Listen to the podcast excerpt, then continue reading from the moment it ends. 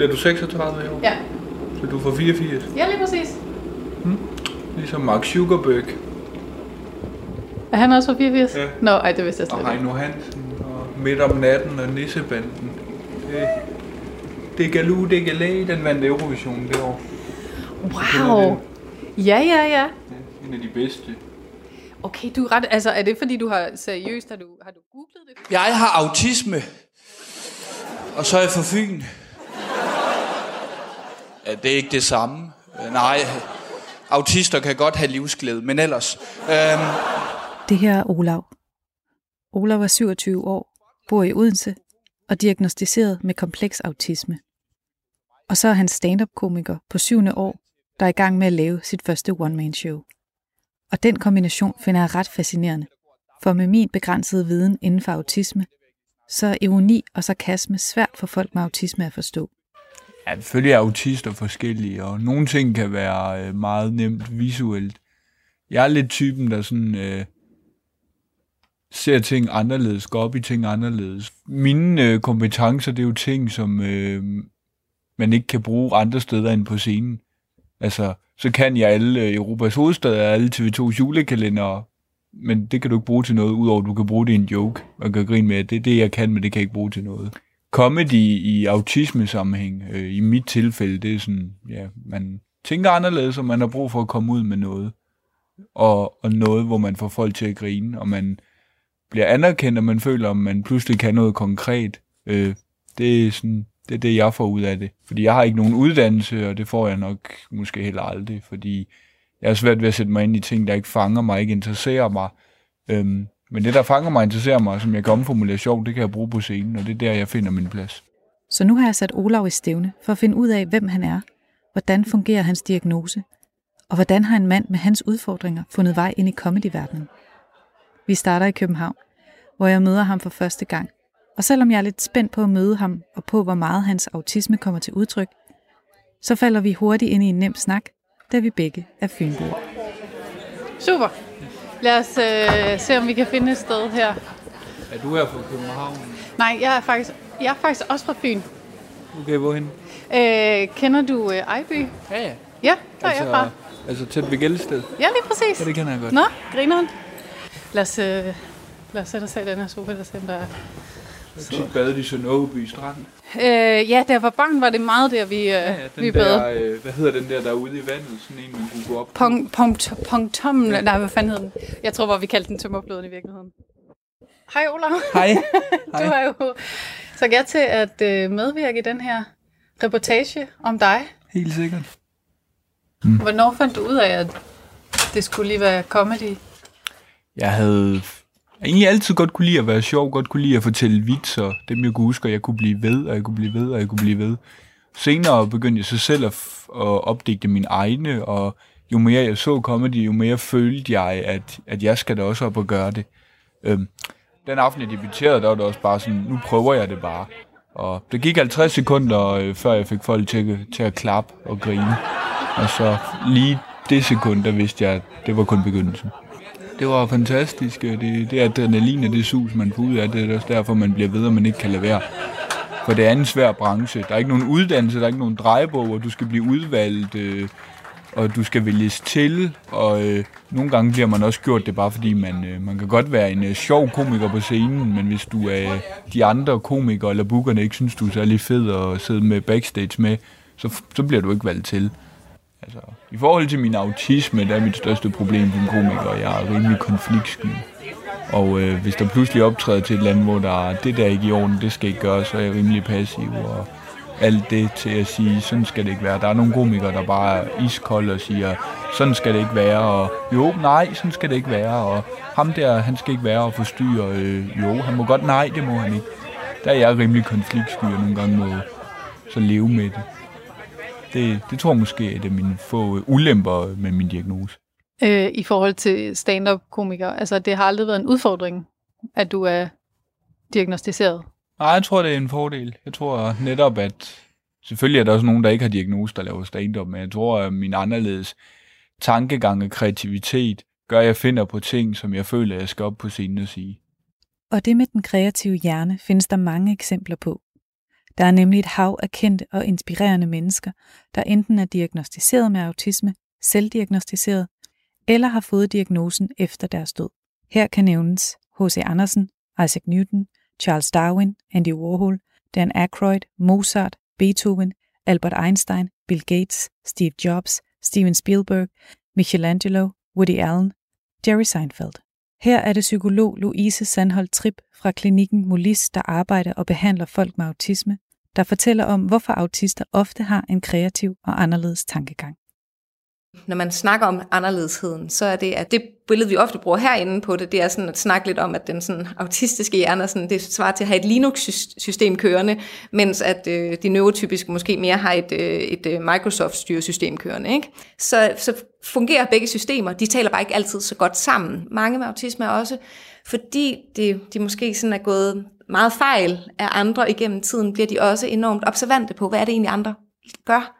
Øh, og særligt også fordi et andet kendetegn ved, ved autismen i forhold til, til, til neurotypisk er, at øh, mange, de fleste neurotypiske orienterer sig sådan det, man kan kalde helhedsorienteret øh, i verden, mens at mange med autisme er øh, har et meget øh, stærkere blik for detaljen. De, den her neurologiske sammensætning giver igen adgang til, at der simpelthen er nogle områder af hjernen, hjernen som er mere veludviklet. At der på nogle områder øh, af hjernen af flere forbindelser, og det ser vi ofte er inden for mange af de her kreative områder.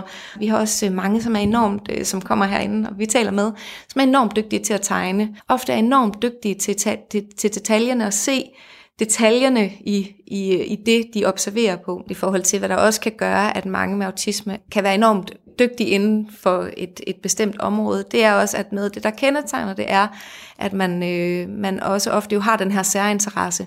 Så når der først er noget, man interesserer sig for, så, så gør man det fuldt ud. Så er det ikke bare som i, at man, om, jeg kan godt lide, altså jeg kan godt interessere mig lidt for 2. verdenskrig. Nej, så har man læst alle bøger om 2. verdenskrig. Det kan også være, altså igen det her med, hvis man nu er enormt øh, dygtig til musik, altså hvis man spiller guitar, jamen så sidder man og øver det igen og igen og igen, og man sidder og kigger på, rigtig mange, der, der kan finde ud af det her. Fordi man går meget ind i sit eget felt, men så er der også meget andet, man måske ikke lige får, får øje for, eller man ikke interesserer sig for, øh, eller kan have svært ved at, at give sin opmærksomhed. Ikke? Jeg føler faktisk ikke, at jeg er meget mere anderledes end andre øh, i forhold til stand-up. Og det er jo meget rart, at man øh, ligesom finder sin plads. Og hvor hvis autismen kun er der, så er det i positive, øh, hens positive øh, hændelser. Ja. Med at at jeg også får ros. Der er en far til en, der har fået min diagnose, der skrev til mig, efter han havde set mig i stand-up, så han blev så glad for, at jeg laver jokes om det. det. Det blev han glad for. Er det ligesom en stor del af din stand-up, at du bruger dig selv, og særligt din diagnose? Ja, altså ja, det er det jo lidt. Altså, jeg har været lidt i tvivl, fordi man, man bliver også lidt bekymret for, at man bliver for niche, og man, man vil helst gerne omfavne så bredt som muligt. Øhm, jeg, jeg ved ikke, om jeg bliver frygtet, fordi jamen, han er jo autistkomikeren, det passer ikke her. Øhm, men på den anden side, altså, så er der så også masser af jobs at få, øh, fordi en autistkomiker passer til de sammenhæng, det er. Øhm, men for det, jeg bruger øh, min autisme mest, fordi de jokes, jeg har om det, det er det, der virker. Og det er jo, sådan er det jo som komiker. Du skal være så sjov som overhovedet muligt. Men det her med, at man også ofte siger, at autister har svært ved netop at sætte sig i andre sted, og, ja. og den der manglende empati. Kan du ligesom mærke, hvornår du går over en grænse, eller øh, det her vil jeg ikke lave jokes om? Ja, jeg har begrænsninger inden for comedy. Øh, der er nogle ting, jeg ikke vil snakke om, øh, fordi jeg ikke synes, det er værd at snakke om, eller fordi det er for meget, eller noget, hvor jeg tænker, det er ikke mig, der skal gå forrest. Fordi det, det skal være en eller anden, der er populær alligevel. Han, han, kan, han kan lave den joke som det, uden at, at miste noget. Jeg kan godt blive bekymret for, hvis publikum, hvis jeg laver det. Hvis jeg laver mandsovinistiske jokes, øh, mister jeg så feministiske komikere. Øh, hvis man laver jokes, øh, hvor man gør grin med indvandrere, øh, får man så, øh, bliver man så stemplet som racist. Eller hvis du forsvarer øh, indvandrere, er du så øh, en socialistisk landsforræder eller altså noget. Det... Men så kan man jo ikke gøre grin med noget næsten. Jamen, altså, du må jo godt, men der er bare spørgsmålet, er du, villig til at løbe den øh, risiko? Når alt kommer til alt, selvfølgelig er nogle emner mere farlige end andre, men når alt kommer til alt, altså, så kan du snakke om bananer, og så kan der sidde et publikum, der har mistet øh, en kær øh, ven, som er blevet kvalt i en banan, og så bliver det vedkommende jo også ked af det. Fordi selvfølgelig, altså, vi synes jo heller ikke, det er sjovt øh, at lave en joke, hvor vi øh, tramper på de svage. Øhm, så skal det i hvert fald være mega skarpt. Men det virker, når du taler som om, at du egentlig har enormt meget empati. Jeg føler, jeg har. Jeg føler, jeg har empati for det, dem, der fortjener empati. Jeg tror stort set alle, der har min diagnose kompleks autisme, vi, vi vil gerne være sociale, vi vil gerne forstå andre, men vi har bare svært ved det. Der findes mange fordomme om autister. En af dem, jeg selv døjer med, er, at autister har svært ved at føle empati. Så det får jeg psykolog Louise Sandhold Trip til at uddybe lidt nærmere. Den fordom møder vi faktisk rigtig tit herinde også, at autister skulle have mindre empati end øh, neurotypiske. Det handler egentlig ikke om, at man har mindre empati, men ofte så øh, kan man have øh, altså færre empatiske færdigheder. Og det hænger sammen med, at noget af det andet, som, som er sådan et kendetegn ved autismen, er også ofte, at man i det sociale har en, en nedsat forestillingsevne til at øh, sådan helt at kunne forestille sig, hvad kunne være godt at gøre i den her situation. Så bliver man også ofte det, man kalder strategifattig. Så man har så færre strategier øh, i, til rådighed i de situationer, man står i. Og derfor har man ofte brug for lidt mere hjælp til at forstå, jamen vedkommende her er faktisk ked af det, og kunne nok godt bruge et knus. Og det er jo særligt, hvis man så også måske, fordi det er også rigtig mange med autisme, der oplever det også at øh, have en anderledes måde at sanse på. Altså hvis man så nu for eksempel er en, der ikke selv bryder sig om et knus, fordi at man for eksempel synes, det er ubehageligt sansemæssigt, eller at man ikke kan lide at være så tæt på andre mennesker, så ligger det jo heller ikke naturligt at give et knus, hvis der er en, der bliver ked af det. Øh, men det kan vedkommende måske godt have brug for. Så har vi jo øh, et... Øh, noget i hjernen, der hedder spejlneuroner. Spejlneuroner gør, at, øh, at hvis det er for eksempel, at du vælter og slår dig, og jeg kigger på, så er det de samme områder af min hjerne, som altså op, som bliver aktiveret, som det er i din hjerne. Når det sker, så får vi enormt meget gratis information om, hvad kunne den anden have brug for, fordi det er det samme, der sker inde i os selv. Men det vi kan se, øh, når det er, at vi øh, ser øh, folk med autisme, det er, at de igen har den her anderledes forbundethed. Så på nogle områder, altså for nogen, der har de faktisk flere spejlneuroner, og nogen har færre spejlneuroner. Og det vil sige, hvis man har færre, så er det måske der, hvor man ser, at øh, du falder og slår dig. Øh, og så står man der og tænker, nå, og hvad så? Hvad skal jeg gøre ved det? Fordi jeg får simpelthen ikke den der gratis information om, hvad kunne du have behov for. Og så er det, at man måske bare går sin vej. Og det er jo igen ikke, fordi man ikke ville hjælpe, men man ved simpelthen ikke, hvad man skal hjælpe, eller man ved ikke, at der er behov for hjælp. Og det er igen der, var, det er bare et eksempel på det her med, at det er jo ikke empatien, der mangler, men de empatiske færdigheder, der mangler. Men jo, spotlight, mikrofon, publikum og DM-finale, det er jo ellers ikke noget, en autistisk fynbo som mig ellers har været vant til. Jeg har mere været vant til pædagoger og piller. Øhm, altså pædagoger og piller, ikke pædagoger dab pil. Øh, eller jo også det, men det vil jeg ikke lige snakke om. Men, øh, men jo, det er det lidt surrealistisk pludselig at stå i en DM-finale. For så nemt er det jo heller ikke at stikke af fra institutionen. Så, øh. Olav virker meget velreflekteret over hans egen autisme. Jeg bliver nysgerrig på hans barndom og hans opvækst. Jeg mødes derfor med Olav i hans hjem i Odense en regnfuld majdag, hvor Danmark så småt var ved at lukke op igen. Der har vi ham. Hej Olav. Beklager, jeg kom lidt sent. Jeg vidste ikke, om du var nede på perronen eller alt det. Nå, vi er bare gået forbi hinanden, så ja når det er første gang, hvis det er noget, du altid har været. Ja. Synes du Odense er en smuk by, ellers hvis du sådan tænker over det? Ja, men det er, også en by, der er for, er lidt for nem og ikke rigtig ved, hvad den vil. Altså, den har jo fjernet, øh, den har jo fjernet Thomas B. Trisgade, en gammel motorvej, der gik igennem byen, for så at bygge bygninger og byliv og alt det. Det er jo fornuftigt nok, men samtidig så har man også lavet nedskæringer på kulturlivet og alt sådan noget. Friluftsbad og torsdagskoncerter, som så er blevet reddet af arrangører, men øh, det øh, er Posten, som er et øh, koncertsal derovre. Ja. Øhm, der har det lidt mere tilbage, og meget kan det bære. Har du en yndlingsby i Danmark? Nej, det vil jeg ikke sige. Øhm. Ved ikke, om jeg har en yndlingsby, men hvis jeg skal nævne en, øh, sådan, en by, jeg er ret sådan, fascineret og egentlig glad for, så er det Vejle. Jeg synes, det er en by, der er, meget dejlig at optræde der. Jeg synes, der er god stemning, og det er også lidt en by, der er lidt af samlet. Hvorimod Kolding, som egentlig også er en øh, en by, jeg også godt kan lide. Den er sådan lidt mere øh, adsplittet i forhold til dem, der bor i centrum. De har ikke så meget at gøre med dem, der bor i øh, forstaden. Ja, det er virkelig noget lortevær, det her. Heldigvis der. Nå. Og det var ikke så langt heller.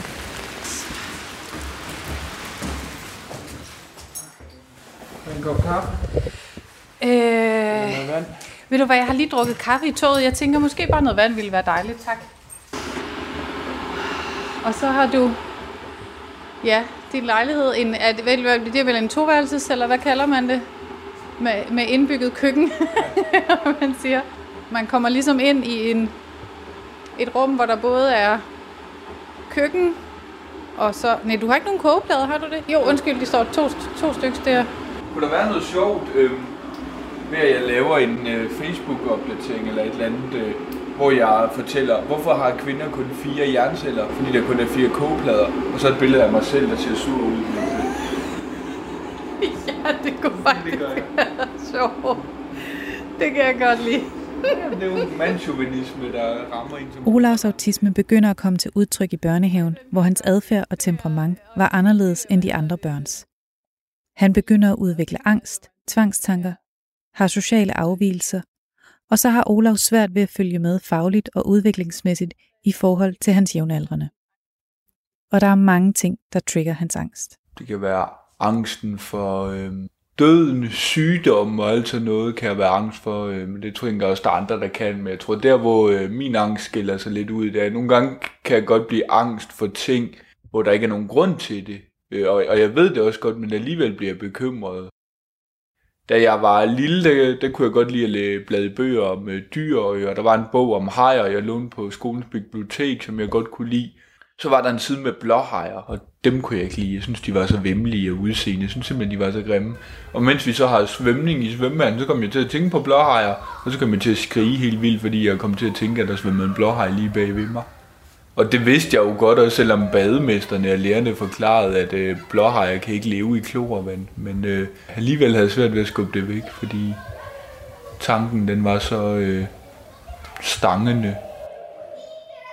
Helt op til jeg var 15 år, der turde jeg ikke sove alene i et rum.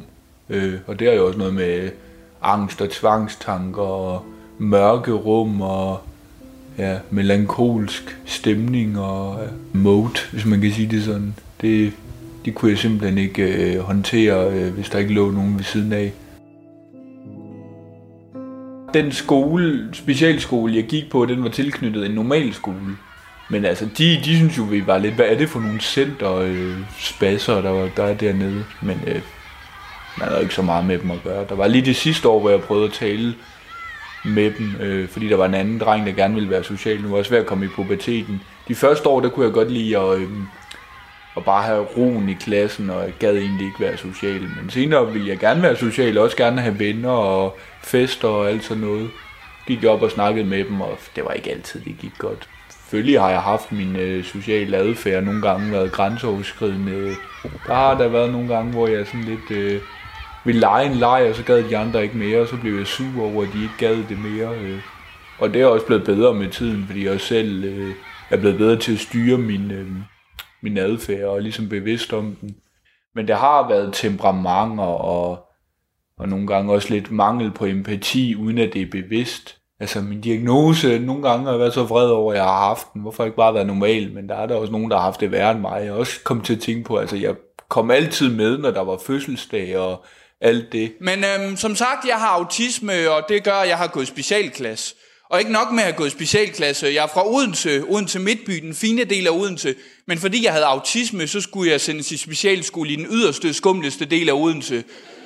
Set med København-perspektiv, det svarer lidt til at bo på Frederiksberg, men fordi man har autisme, så skal man gå i specialklasse med de andre spasser ude i Rødovre. Altså, Når vi så snakker om, hvad der egentlig kendetegner autisme, så er det jo, så er det jo øh, en anderledeshed i sin sociale kommunikation øh, og i sit øh, sociale interaktion. Noget af det, man blandt andet kan se, det er, at sådan, kommunikationen ved, ved mange med autisme vil, vil ofte måske opleves lidt mere øh, stiv i det, eller at man er noget mere konkret forstående i det, der, øh, der bliver sagt. Så det vil blandt andet, at man måske nogle gange kan have lidt, øh, for nogen, kan have lidt svært ved ironi og sarkasme. det, der selvfølgelig kan blive vanskeligt, hvis når man så for eksempel fortaber sig i en detalje, det er jo, at så missede man måske hele beskeden, øh, og derved så fik man måske svaret helt skævt på det, der blev spurgt om, fordi det var en detalje, man fik hæftet sig ved, i stedet for, at det var hele beskeden, man fik, øh, man fik opfanget.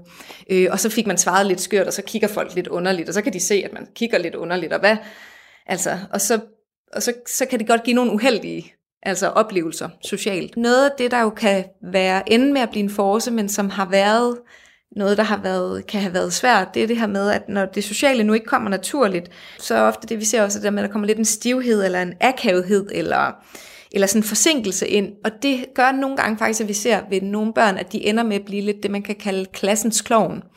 Og man kan jo sige, at det har været utilsigtet til en start, men jeg tænker, det er faktisk noget af det, man måske ender med at kunne bruge som en force, fordi det jo faktisk er det tit, der jo virker godt i et, øh, i et komisk øh, perspektiv. Men hvordan kom jeg så i skole helt ud i den yderste del af Odense? Jo, jeg blev, jeg blev kørt i taxa. Og det er der også mange, der tror, at taxa, det er da bare luksus at blive kørt frem og tilbage hver dag i skole. Øh, nej, det er ikke fedt at sidde hele, en, hele ens barndom hver dag to timer rundt i hele Odense i bagagerummet, hvor taxachaufførerne ville have mig ved siden af Savlesøren. Altså, så er ens barndom jo ødelagt, fordi man hver dag var et socialt akavet barn, der blev mere socialt akavet at være sammen med andre socialt akavede børn, og ens tøj blev fugtigt af Savlesøren savl. Altså, men også specialklassebørn, vi bliver bare udsat for de ting, fordi folk har det jo lidt med os, som de har det med folkekirken. For det første, det koster rigtig mange skattekroner at få os til at fungere bare lidt. For det andet, maks to personer gider omgås os maks en gang om ugen, og for det tredje vil de fleste ønske, vi var afskaffet. Altså, sådan er det bare.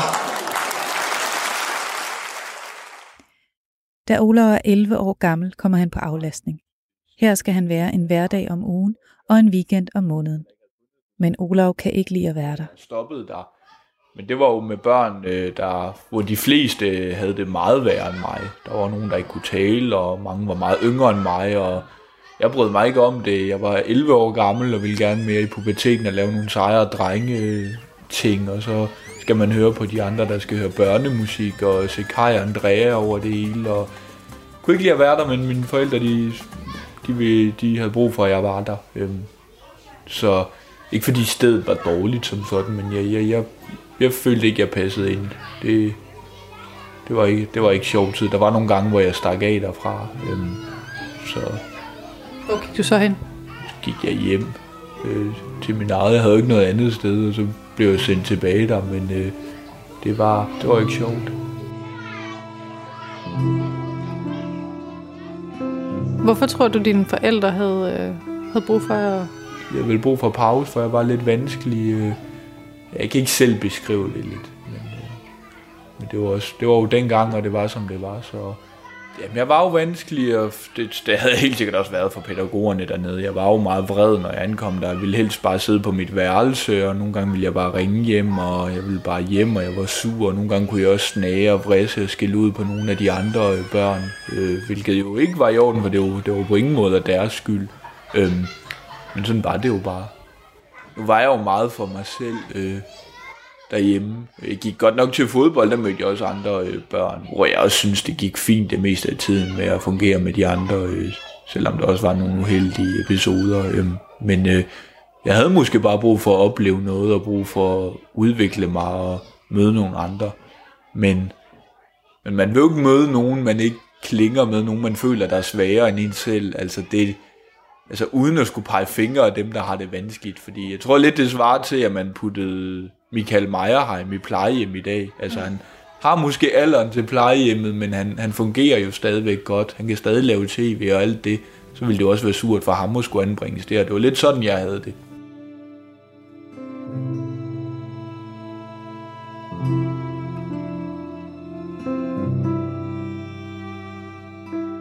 Rigtig mange med autisme vil jo ikke nødvendigvis føle sig ligesindet med en anden, der har en autisme-diagnose, fordi måske føler sig mere ligesindet med en anden klassekammerat, som også interesserer sig enormt meget for, lad os bare sige, heste. Altså, og det er så en neurotypisk veninde, men hvor de går enormt meget op i heste. Øh, og så vil det fungere bedre, end at være, være sammen med en, øh, der har der interesserer sig for noget helt, øh, så interesserer sig for Lego, men også har en autisme-diagnose. At hvis man vil inklusionsdelen, så skal man nok vente om, så frem for at tænke, at der er nogle børn, der skal inkluderes i det her miljø, så skal man lave et miljø, som er egen, altså som er på inklusionspræmisser, altså så man egentlig omdanner almen miljøet meget mere et specialmiljø. Olav har hverken studentereksamen eller nogen form for uddannelse. Men det er jo netop det, min diagnose gør. Jeg kan ikke sætte mig ind i ting, der ikke interesserer mig, og skal ofte have tingene at vide tre gange, måske, måske nogle gange flere. Og det, det er jo ret vanskeligt i HF, og hvor der kun er én lærer, og hvor du skal øh, bestå øh, for at få øh, studenterhue og alt det i det fag. Det der er med uddannelse, det er også bare, jeg har stor respekt for folk, der tager en uddannelse, fordi det jo er så svært, at jeg ikke har kunnet det. Må også meget gerne blive gjort op med uddannelsesnopperi. Det der med, at du ikke kan tage en uddannelse, så kan du ikke blive til noget. Jeg har jo en joke, øh, som jeg også lavede DM-finalen, om at jeg havde en veninde, som gerne ville ind på medicinstudiet, men det kunne ikke komme, fordi hun ikke havde en rimelig karakter i musikfag. Altså, det giver ikke nogen mening. Altså, min diagnose har gjort, at jeg manglede selvtillid. Øh, jeg aldrig kan få et højt ego. Jeg er måske indirekte, men dog opdraget med at være mindre værd end andre. Jeg går i specialskole og egentlig kommer fra en velfungerende familie, og øh, altså, hvorfor er jeg så diagnosen? Hvorfor skulle jeg have den, og hvorfor skal jeg i specialklasse? Og, øh, og netop det, at den var tilknyttet en normal skole, som jeg sagde tidligere, det, øh, altså, så blev man jo også hver dag mindet om, at man var anderledes end andre, fordi se derovre, der er det normale, og, og her, hvor du er, det er de speciale. Mm. Øhm, og jeg, jeg, jeg kunne ikke rigtig affinde mig med det, så jeg, jeg har nærmest altid haft et mindre værtskompleks, der sådan tror er lidt ud, men stadig er der.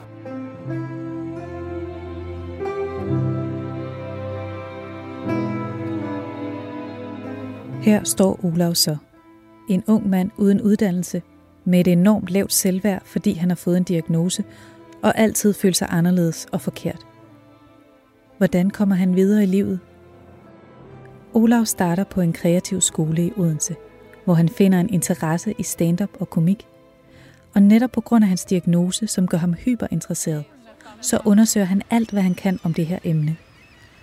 Og en dag finder han ud af, at man kan komme og optræde til et open mic arrangement – og her åbner sig en helt ny verden for Olav. Øh, jeg gik der to år. Første år var med øh, på en animationslinje, andet år var forfatterlinje. Og hvorfor var det, vi skulle herhen, Olav? Du vil gerne øh, høre lidt mere om min barndom og mit liv, og det her det er noget af det, der ligger tæt på. Det var imens jeg debuterede som komiker, og jeg fik øjnene op for den kreative verden. Så det er jo et meget godt sted. Den har en, en, en stor betydning for dig, altså? Ja, det vil jeg sige. Det vil jeg sige, selvfølgelig. Det er jo min rejse og alt det, jeg har været igennem lige meget hvad. Det er jo også Peter Myggen, jeg hørte et interview med ham, der siger, hvordan har du det med, at du blev sendt på kostskole i Schweiz i fire år? Altså, det er jo min historie. Ja. Øh, og det er det her jo også. Altså, jeg, jeg var glad for at gå her, selvom der også eller ikke alle dage, der var lige sjove her, hvilket også kunne skyldes min diagnose og alt sådan noget, men øh, det har været med til, og det vil altid være en del af mig den har jo øh, vist, at ens diagnose kommer til udtryk øh, i det kreative, hvis du har en vis interesse for det kreative, eller meget interesse. At det er her, altså, der er nærmest en vis fornemmelse af, at hvis man er kreativ og har en krøllet hjerne, så skal du ikke spærres ind. Du skal bare gøre det, du har lyst til det rette sted. Jeg kan faktisk huske øh, noget for det gode øh, allerede, da jeg var i børnehaven det var, at jeg, øh, jeg, der kunne jeg godt lide at være sjov. Jeg kunne godt lide at stille stole frem til de andre børn og sige, vi se noget klovnenummer. Der kan jeg svagt erindre, at der var nogen, der sagde, det er sjovere end dem på cirkuset. Og da jeg gik i folkeskolen, der elskede jeg at fortælle vitser. Jeg husker, der var også en anden øh, dreng, øh, en anden jeg gik i klasse med, som også elskede, når vi havde lånt nogle bøger med vitser, og sidde og fortælle dem igen og igen, og nærmest battle, sådan, ikke sådan konkurrere, men sådan skiftes til at fortælle vitser. Især Thomas Hartmann, han har nogle øh, lejer med ordene med, at han ikke kan sove om natten, og så tænker han, hvis en dværg dør, skal vi så flage på kvart, spiser slangemennesker og snobrød og alt sådan nogen, og det var, især dem kunne jeg blive ved og ved og ved med at fortælle. Øhm, senere finder, bliver jeg så bedre til at finde på mine egne jokes, og jo mere jeg ser stand-up, jo mere føler jeg, at jeg kan også gå op og gøre det. Og da jeg så prøvede det, så var det godt. Så, ja. Men hvorfor, altså hvordan søren fandt du selvtillid til det, hvis du siger, du har følt, at det var netop noget, du ikke har haft?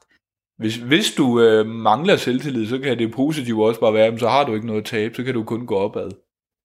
Kan du fortælle om din, øh, din første oplevelse på, altså da du første gang ja. optræder? Ja. Det gik godt, altså det var meget eksotisk debut, hvis jeg selv skal sige det, især i betragtning af, at det var i Odense, fordi i Odense er vi ikke vant til øh, kendte mennesker, der er over det hele, men øh, Sebastian Dorset var vært. Ja, det var meget stort, at han lige skulle præsentere mig, og der var 120 mennesker derinde, og virkelig proppet. Jeg gik i skole med en der på det tidspunkt, der selv ville lave stand-up. Det var også lidt det, jeg havde lang tid tænkt på stand-up, men ikke rigtig gjort noget ved det, men så pludselig så sidder vi i en spisepause, øh, på skolen, og så siger ham, øh, der også vil optræde, jeg vil gerne være komiker, og så lige så ringede klokken og sagde, det vil jeg da også. Så fandt vi så ud af, at der var startet open mics i Odense på et sted, der hed Circle Club. Så fik jeg at vide, at man skulle bare komme og sige, at man gerne ville på, og så kom man på. Jeg kan godt huske, at jeg stod der, det var lidt mærkeligt, men... Øh, var du nervøs? Ja, det var jeg. Det, det er der ingen tvivl om, men det, altså, det er da heller ikke forkert, fordi nervøsitet, det betyder også bare, at man gerne vil have, at det går godt, og man ikke tager det for givet, og man ikke er ligeglad med, hvis det bliver dårligt. Øhm, men øh, 50 sekunder inde i showet, så laver jeg en joke, som får folk til at grine og klappe. Og lige, da, lige der kan jeg huske, det her det er starten. Det var, det var et godt sted at debutere. Her står en spændt 20-årig Olav en aften på en bar i Odense. Den kendte komiker Sebastian Dorset skal præsentere ham der er fuldt hus, og han er nervøs. Men folk griner. Han er sjov, og han får en succesfuld debut som stand-up-komiker. Så hvad er det for en følelse, der strømmer igennem en ellers dårlig selvværdsplade Olav den aften, når han går hjem? Det var følelsen af selvtillid og noget spændende, og følelsen af, at jeg kunne øh, det, jeg havde tænkt på det, og det her skulle bare fortsætte. Og det kan jeg også huske, jeg øh, hørte Menneskesøn, hvis man kender den. Det er en sang fra Tarzan, mm. som Stig Rossen synger. Den hørte jeg på vej hjem, og den passer meget godt sådan med Menneskesøn, du bliver en mand en dag. For med tro og håb og vilje vil du rejse fra dreng til mand. Den passer meget godt til lejligheden. Så den, den hører jeg også nogle gange, når jeg ligesom øh, føler, øh, nu har jeg rundet endnu en milepæl. Så vil du sige, du det var der, du blev fra, fra dreng til mand? jeg fik i hvert fald følelsen af at kunne gå fra dreng til mand. Og man kan bygge noget større. Man kan ikke se ud af meget, men, men det kan man så måske godt alligevel.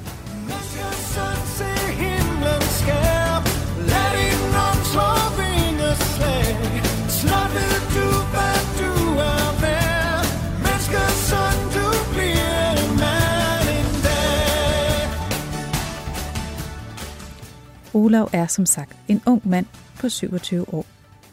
Og nu hvor han har fundet sin rette hylde karrieremæssigt, så kunne jeg godt tænke mig at høre lidt om hans kærlighedsliv. For datingverdenen er hård. Men oplever en som Olav den endnu hårdere på grund af hans diagnose?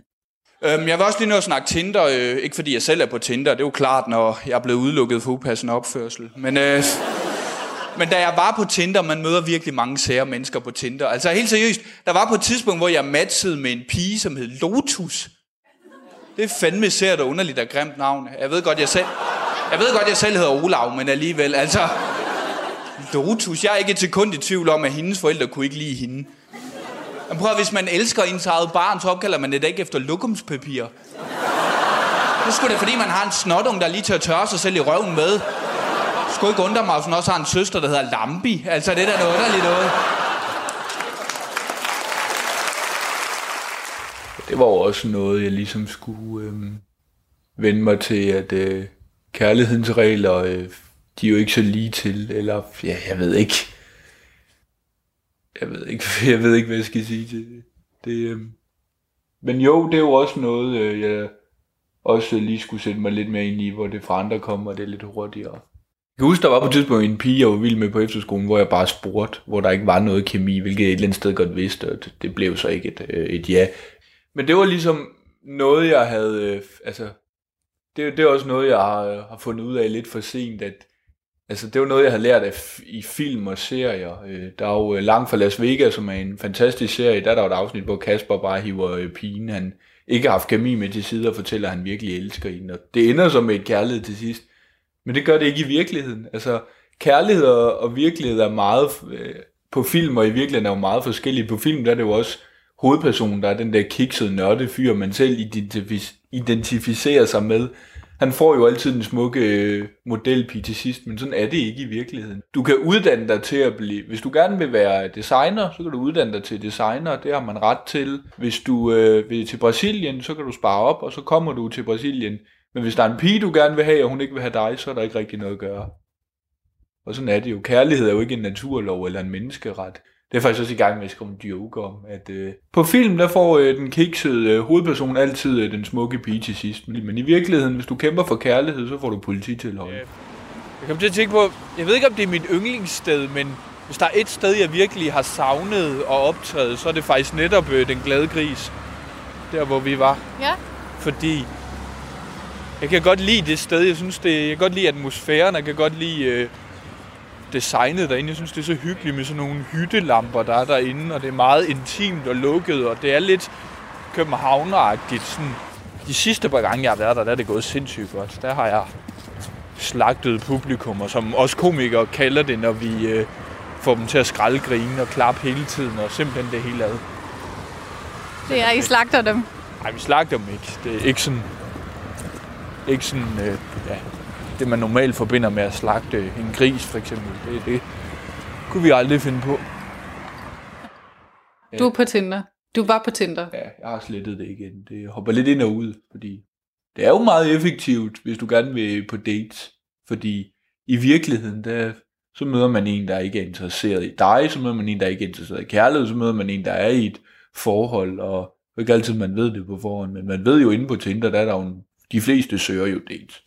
Jeg har ikke fået kærlighed på Tinder, men det, det er næsten det eneste, jeg ikke har fået. Jeg har da fået venskaber og fløjt og alt det, som har været god nok, så længe det varede, og stadig venskaber, der, der stadig øh, er der endnu. Hvad står der på din Tinder-profil? Jeg har nogle gange skrevet, øh, jeg er på Tinder øh, både for jokes, men også for kærlighed. Mest kærlighed. Der har det, tror jeg også, øh, pas på, at jeg ikke laver en joke om dig, tror jeg, jeg skrev. Så var der også nogle af dem, jeg matchede med, som skrev, bare du ikke laver en joke om mig. Men, øh, hvad, øh, nu i forhold til din diagnose og piger, er det noget, du er bange for at øh, fortælle, eller at de skal opdage, eller hvad, hvordan forholder du dig til det? Jeg siger det øh, så hurtigt som muligt, men det skal være, det skal ikke være ud af den blå luft. Og der kan man jo så sige, når de spørger, hvad, hvis de for eksempel spørger, hvad laver du jokes om? Mig selv, min diagnose og alt sådan noget. Altså, så har jeg allerede sagt det der. Jeg tror også, det er bedst at være afslappet og tage det som noget naturligt. Også bare sige det, hvis, det, hvis der ligger op til, at man siger det. Hvordan har de reageret, de piger så? Eller hvordan reagerer piger? Naturligt, vil jeg sige. Jeg har ikke oplevet, at øh, der er måske enkelte, der spørger ind til det, men for det meste, så er det ikke noget, de spørger ind til. Er du, er du blevet afvist på grund af det? Nej. Ikke officielt i hvert fald. Har du scoret på grund af det? Altså, hvis jeg har scoret, så er det jo, fordi jeg er mig. Og det er jo også en del af mig, så det, det kan man jo ikke komme udenom. Men så kan man jo så måske også sige, at jeg er blevet afvist på grund af det. Men jeg tror bare ikke, at min diagnose har været udfaldet. Det, det kunne jeg ikke forestille mig. Ligesom lidt af den gamle Odense Banegård. Ja, jamen, det kan jeg godt huske. Ja, ja. Den er jo også meget flottere end den der. Ja, det er den. Inde på YouTube, der kan man se Ove Sprogø, der i 80, starten af 80'erne eller også i 70'erne besøger Odense. Og der går han også ud af, af banegården lige der og så over. Jeg kan godt lide den type, der altså, selvfølgelig ser godt ud. Øh, være høj gerne. Selvfølgelig små piger er ikke et no-go, men det, det er rart, når jeg selv er to meter, at hun... Øh, at man ikke ligesom skulle ondt i ryggen for at kramme dem, og det der er mere. Men øh, godt lide, at man øh, piger, der er sociale og ved mange ting om livet og ved mange ting om verden og, og meget menneskelige nede på jorden.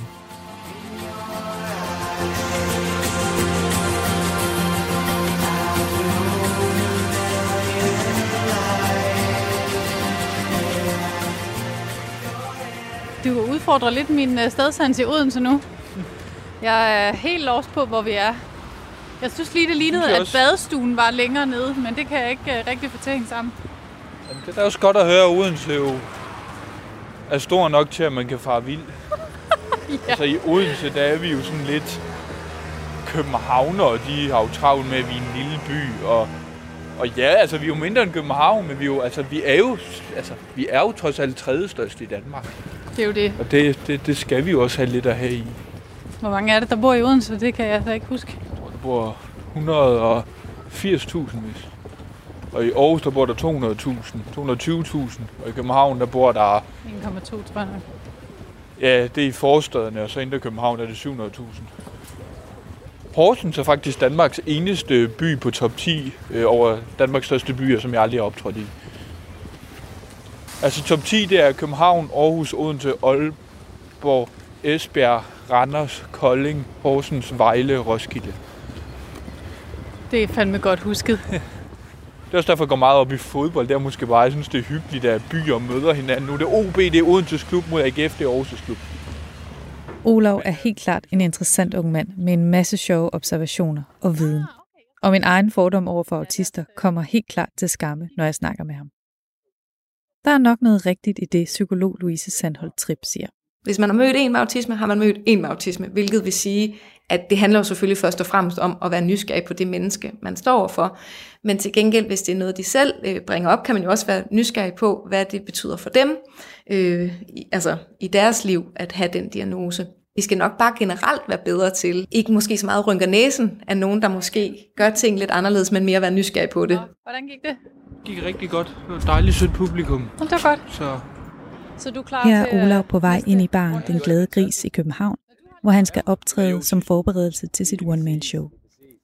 Jeg mødes med ham ude foran, hvor han lige er kommet fra en anden optræden.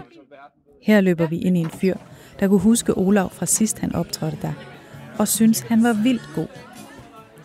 Inde i den halvmørke bar er der god stemning. 80'er musikken skråler ud gennem højtalerne, der er proppet med mennesker, og jeg får det alt for varmt med alle mine mange lag tøj. Der lugter af øl og sved. det er det komiker backstage. Sådan er det nogle gange. Vi står simpelthen... Okay, jeg kan lige forklare, hvad backstage er. Øh, simpelthen om bag et øh, Ja, ja, det er der, hvor man forbereder sig og gør sig klar. Ja, Jeg kan jo selv lige kigge mine noter igennem her. Men, men øh, hvor backstage her er simpelthen om bag ved et øh, bordfodbold. Nogle gange, her er det. Ja. Der er også et sted, hvor vi nærmest også bare har et bord øh, på Café Bartof på Frederiksberg for eksempel. ja, det kender jeg, ja. Der, øh, der er der også bare et bord, og det er det, vi har, fordi der er så mange. ja. Øhm, hej. Så hilser vi også på en anden komiker. Ja. Håber du hyggede dig i går. Ja, det var dejligt. Det er dejligt, du endelig kom til Odense. Det var ikke særlig meget på men øh, Du ved godt, det er her stand-up'en startede i gamle dage. Nej, det vidste jeg ikke. Det, det her det er det oprindelige Café Dins. Er det det? Der hvor øh, Kasper, Frank og Madison og dem, de startede i øh, slutningen af 80'erne og starten af 90'erne. Olav kigger lidt restløst rundt, men virker rolig, på trods af, at han skal optræde lige om lidt. Vi siger hej til de andre optrædende, og verden Nikolaj Wulf, der også er stand-up-komiker. Og han fortæller, hvordan Olav fik lov til at optræde på Den Glade Gris. Undskyld. Det er dig, der er, er, er, er verden i aften, kan jeg forstå. aftensvært, Ja, okay. Jeg kender Olav, øh, og så skrev han til mig, må jeg komme på? Jeg skal bruge spottet til noget. Og allerede der, der er jo en 70-80 mennesker, der rigtig gerne vil på. Men det, at øh, spottet decideret kan gå til noget godt comedy-mæssigt, det gør, at jeg med det samme siger, du er på. Selvfølgelig er du det. Og så ved jeg, at Olav han er, han er en, der kan levere ganske stabilt. Så det er derfor, han får lov at åbne første sæt her, eller sådan noget andet sæt her lige om lidt. Okay, så det er simpelthen det er, det er noget særligt at få lov til at åbne. Men dem, der er på først og sidst i begge sæt, det er altid dem, der er, er lidt, lidt bedre. Det er ligesom, når man rent dramaturgisk bygger en historie op. Øh, Start med det stærkeste og slut på det næststærkeste. Eller sådan omvendt. Men, men noget af den stil, ikke? Jamen, øh, jeg glæder mig meget. Jeg har ikke hørt Olav endnu. Øh, altså, jeg har ikke Jeg er sikker på, at det bliver godt. Det- Han ser klar ud i hvert fald. Ja, ja, men han virker heller ikke nervøs eller noget, så det... Han har lavet det længe, ikke? ja. Olav træder op på scenen, som er en lille forhøjning med en mikrofon bagerst i baren. Der er lavt til loftet, og Olav må derfor dukke sig med sine godt to meter. Jeg sporer lidt nervøsitet i hans bevægelser, men efter de første grin er han mere afslappet og virker tydeligt komfortabel med opmærksomheden rettet mod ham dansker, der Olav. Og sidste år der var der 773 danske der hedder Olav, så vi har mistet 11 Olav. Hey, penis, Pernille, du laver Så har det lidt en anden klang. Mere nedladende end nedsættende. Ja. Sasha var klam, så tror jeg ikke, de fem fyre gad at være sammen. Men dig derimod. Han er sjov. Jeg har faktisk fuldstændig glemt at fortælle, at jeg er lige blevet klippet. Men det kan jo ikke se, når jeg er bukser på.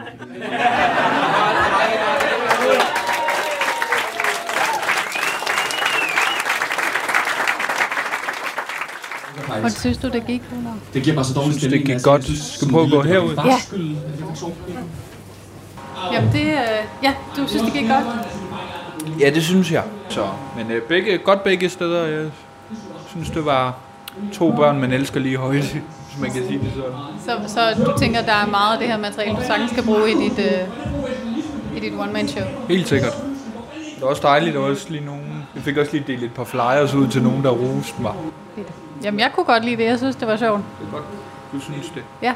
Det. Eneste, der synes godt om det. Det her var altså en slags test af det nye materiale til Olavs nye one-man-show Kun et menneske, som skulle have været i april, men som er blevet rykket til efteråret på grund af corona. Jeg har fået nye datoer, men det er måske også, nu må vi også lige se, for det kan være, at det bliver rykket igen. Hvor mange kan der være de steder, hvor du skal optræde? I underkanten af 200. Vil det være det største show, du har, har lavet så? Ja, selv ja. Men altså, jeg har jo optrådt for 600 mennesker på Bremen Teater i DM-finalen, så, så det, det har i hvert fald været mere. Ja, okay. Vil du sige, du har været sådan en, der har haft et travlt liv? Altså været meget på farten og kørt? Nej, det vil jeg ikke sige. Øhm, jeg kan godt lide... Øh, jeg har været vant, det gør jo også lidt, at jeg nemt kan blive stresset, for jeg er ikke vant til, at der sker så meget, så gør det det lige pludselig.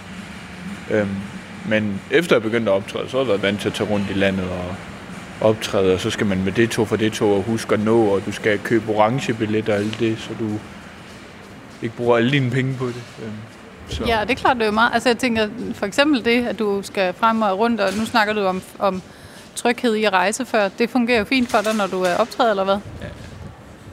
ja, det vil jeg sige, men man bliver jo også lidt vant til det, fordi man tager de samme afgange hjem.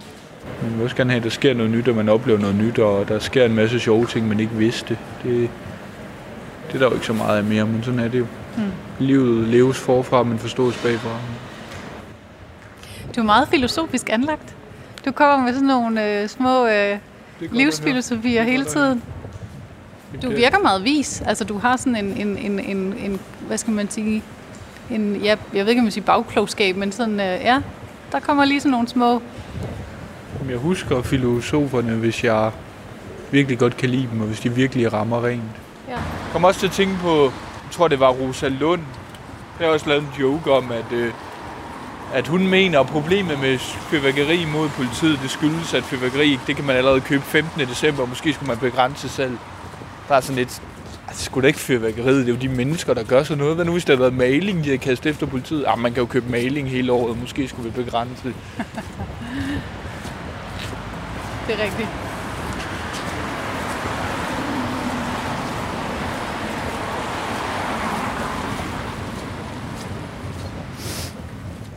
Ved de andre i øh, branchen, at du har... Ja, det gør det jo. Du bruger det jo som en joke. Ja. Det... Fornemmer du, du, du bliver andre, behandlet anderledes, eller? Nej. Det, det føler jeg egentlig generelt heller ikke, jeg gør. Det, det skal man øh, som udgangspunkt heller ikke. Det er kun, hvis man virkelig er der, hvor man ikke kan, kan træde vand, eller ikke kan være i sig selv.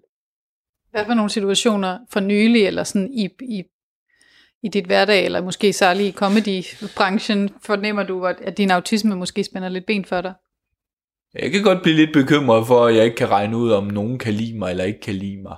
Øh, at, at jeg bliver fravalgt, fordi jeg har været irriterende backstage. De tanker har jeg meget. Der var på et tidspunkt en komiker, der var sindssygt negativ. Øh, efter vi havde lavet et show og drak nogle øl, så var han negativ over, at øh, vi, jeg bliver ikke valgt til det, og og alt det og alt sådan noget. Og da han så gik, så snakkede de alle sammen, hold kæft, hvor var han irriterende. Ej, hvor var han idiot. Ej, hvor var han træls.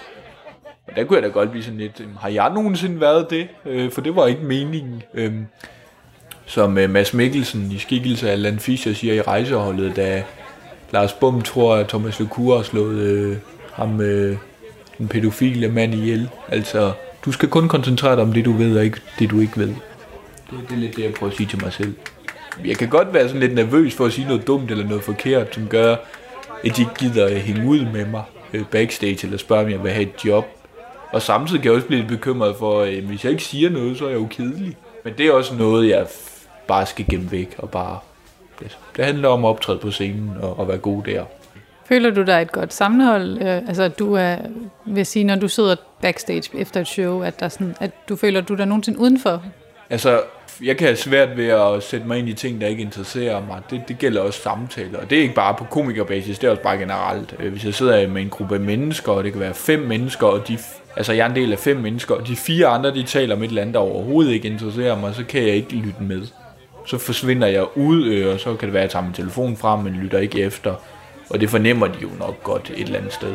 Og det kan også være sådan i komiker backstage, at jeg nogle gange godt kan føle mig lidt udenfor, hvis tre komikere så taler om et eller andet, og jeg ikke taler med. Men samtidig, altså, der er det sådan lidt, hvis det ikke interesserer mig, hvis jeg ikke har noget fornuftigt at sige til det, de snakker om, så er der ingen grund til at blande sig. Vil du sige, du er... Det, åh, det er et stort spørgsmål, men er du glad, lykkelig? Jeg vil ikke sige, at jeg er lykkelig. Jeg har det fint. Lige nu i hvert fald. Hvad skulle der til for at gøre det bedre? Hvis jeg levede af stand-up, og hvis jeg havde en kæreste, jeg var glad for. Øhm, øhm, min drøm er at lave shows på store øh, kultursale. Optræde rundt på alle mulige fede steder øh, og kunne leve af det. Øh, og så måske lave nogle andre projekter ved siden af. Det kunne være sketch, det kunne være ja, måske satirisk tegning og alt sådan noget. Det, det kunne være fantastisk.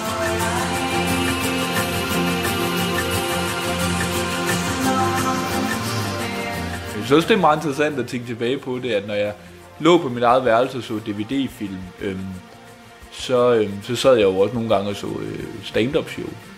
Og det var også meget sjovt at tænke på, at jeg sad og så øh, nogen øh, i værelset på aflastningsinstitutionen, som jeg så senere den dag i dag har optrådt med. Det er måske det vildeste turnaround, øh, jeg kan, jeg sådan ligesom kan se tilbage på. Det er et vildt turnaround.